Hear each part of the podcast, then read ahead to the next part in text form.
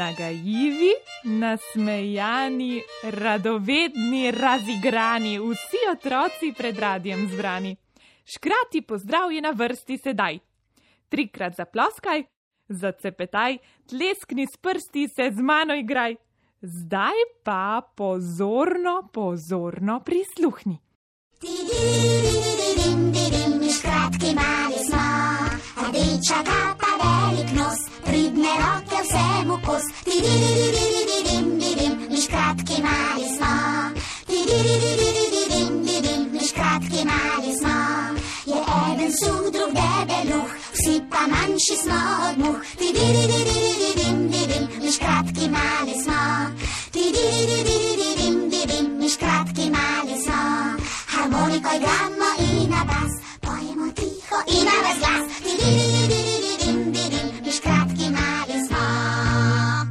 Dragi otroci, dobro jutro! Dobro jutro vsem tistim, ki radi rišejo, dobro jutro tistim, ki radi pišejo in tistim, ki radi pojejo in vsem, ki radi poslušate tudi. Pripravljeni na raziskovanje sveta, ki nas obdaja? Ste kaj radovedni, kje bomo danes raziskovali? Raziskovali bomo v hiši in morda tudi izven nje. Ste radovedni, a? Pripravite prstke, napnite ušesa in odprite oči. Tudi danes nas čaka prav gotovo marsikaj zanimivega. Najprej pa prisluhnite, kaj se mi je nekega dne pripetilo.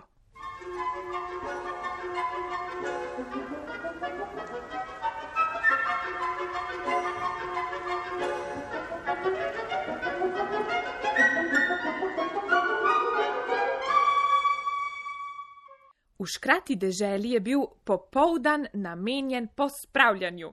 Take popoldneve nimamo najraje, a so potrebni. Odločil sem se, da bom pospravljal kraljestvo san. Začel sem pri plišastih igračah. Medvedkom sem uredil kožuščke, opici sem postavil vejo, na kateri se lahko guga, psičku sem zamenjal ovratnico. Vse pa sem posedel v košaro. Tam so me vedno pridno čakali in mi delali družbo ob pospravljanju. Uredil sem tudi pisalno mizo, zalil belo marjetico, ki raste na moji nočni omarici.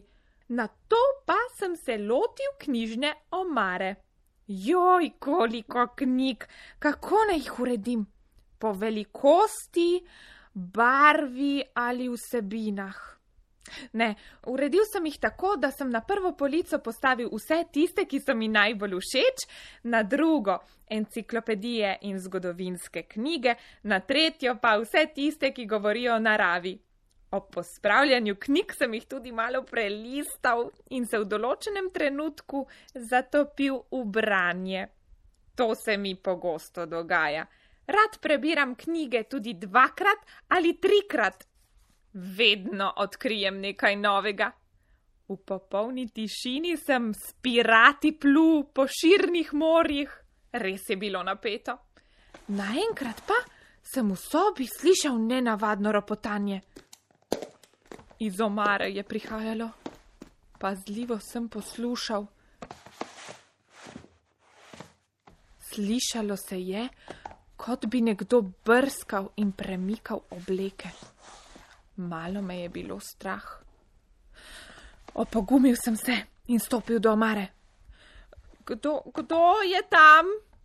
sem rekel. Zaprl sem oči in odmaknil vrata. Ropotanje je prenehalo. Odprl sem najprej eno oko, na to še drugo. Iz dna omare sem takrat zaslišal glas. Jaz sem škratka Rori in ista moja duda. Oh, joj, kako mi je odleglo. Mala škratka je sedela in me gledala. Obljubil sem mi, da ji pomagam pri iskanju.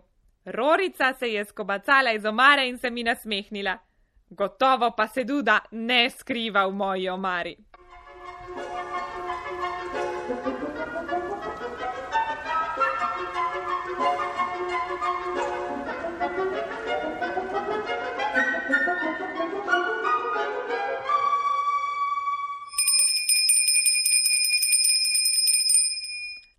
bilo tudi vas že kdaj strah? Ropotanja iz omare sem se prestrašil. Navadno omare ne ropotajo. Zelo sem ponosen na se, da sem se opogumil in pokukal v omaro. Odkril sem, da se v omari niso skrivale pošasti. Ropotala je mala škratka, ki je izgubila dudo.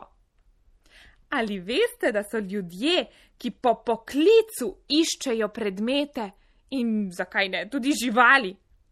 Ste radovedni? Le prisluhnite čez nekaj trenutkov.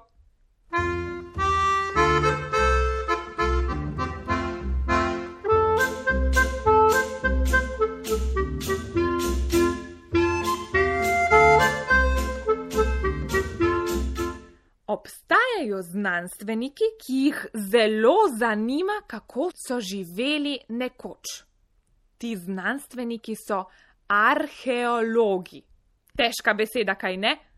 Arheologe zanima preteklost.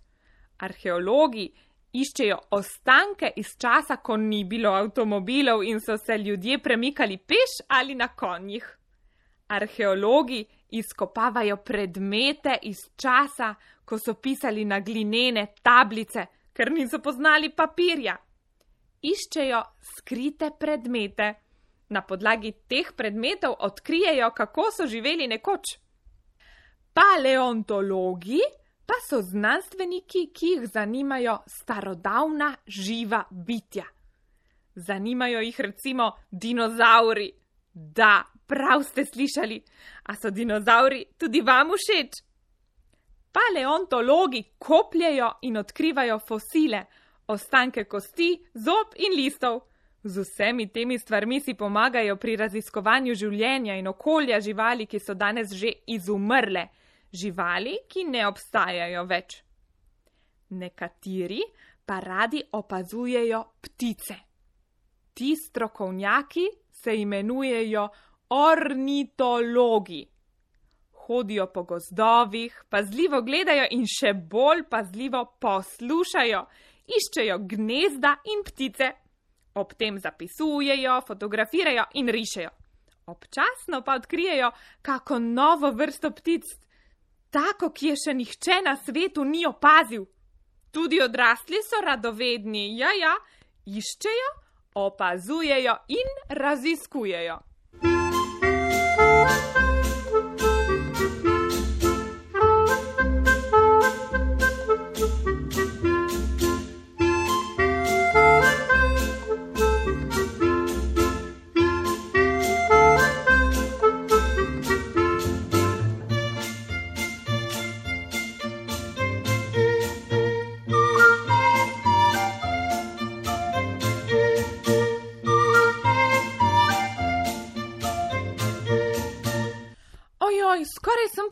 da sem škratki Rori obljubil, da bom z njo iskal izgubljeno dudo.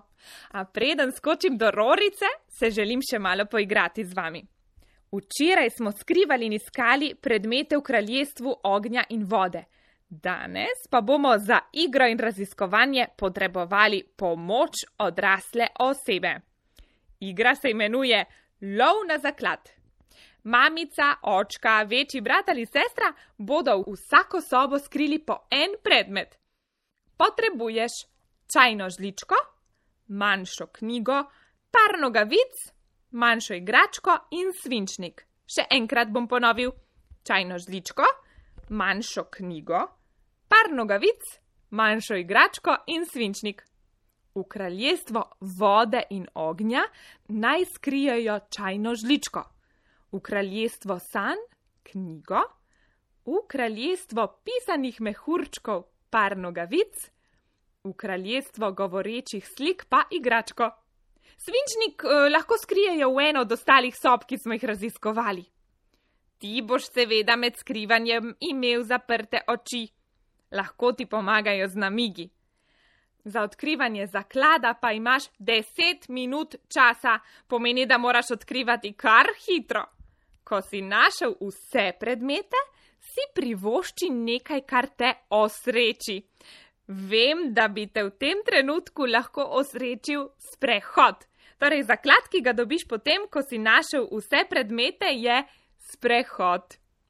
Pa mi po sprehodu nariši, kje si bil in če si videl kaj zanimivega. zdaj pa moram res do Rorice. Pripravljen sem, v roki držim povečevalno lupo in prazne liste, za ušesom pa imam zataknjen svinčnik, da si lahko na liste kaj zapišem, če kaj vidim, kaj sumljivega, če kaj najdem. Grem na lov za izgubljeno dudo!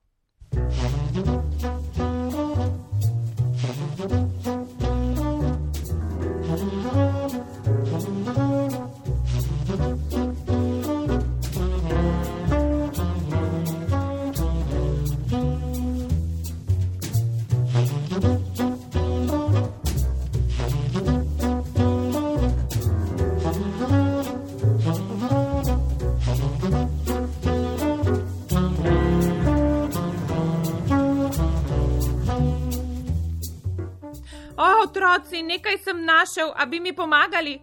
Našel sem pismo, na katerem piše: Ker je Rori nagaiva, Dudo ji je vzela griva. Griva muca je previdna, Dudo vrne, če boš kratka pridna.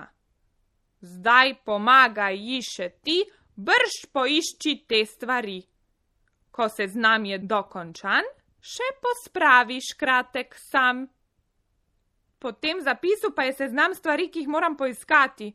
Kaj pravite? Kdo je muca griva? Uh, muca griva živi v škrati deželi in pobira vse predmete, ki jih otroci zavržejo ali pozabijo. Njena najboljša prijateljica je muca copatarica. Da, prav tista, ki je otrokom vzela copate, ki jih niso pospravljali. Ah, te muce, ni dvoma o tem, da imajo zelo rade red in pospravljene prostore. Sedaj pa mi priskočite na pomoč in z mano iščite. Potrebujemo milo,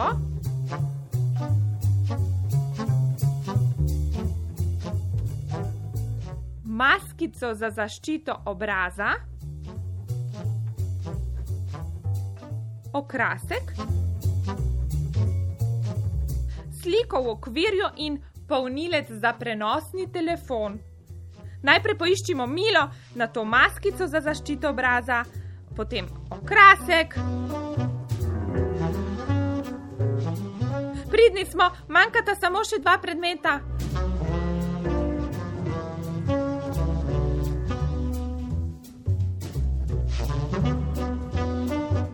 Poiščimo sliko v okvirju. Še zadnji predmet, polnilec za prenosni telefon.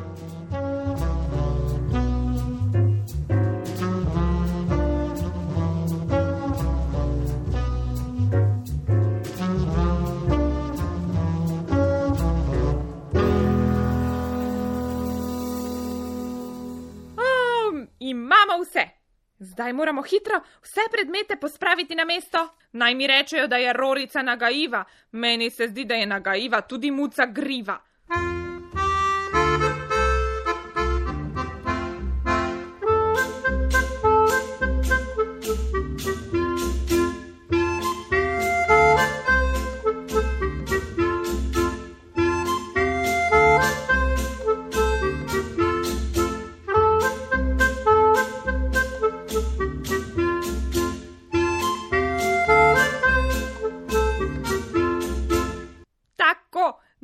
Je opravljena. Muca nam mora sedaj vrniti Dudo. Pokličimo jo. Muca griva, muca griva, vrniš kratki Dudo. Hvala, skratek! Tako, Duda je spet trdno v rokah male škratke. Muci grivi je obljubila, da bo pridna, da bo pomagala pri pospravljanju in da bo jedla sadje in zelenjavo. Mi ji seveda verjamemo.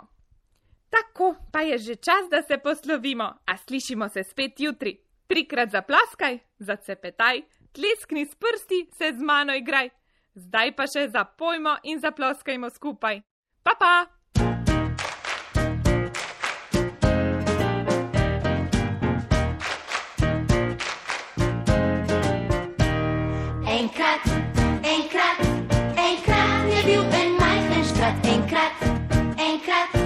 Enkrat, je bil en škrat.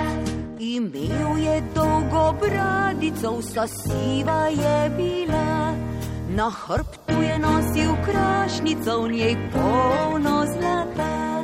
Enkrat, enkrat, enkrat je bil en majhen škrat, enkrat, enkrat, enkrat je bil en škrat, enkrat, enkrat, enkrat je bil en majhen škrat, enkrat, enkrat, enkrat je bil en škrat. Pomagal rad je vsem ljudem, ki dobri so bili. Hudobne že preziral je, za njih ni imel oči. Enkrat, enkrat, enkrat je bil en majhen škrat, enkrat, enkrat,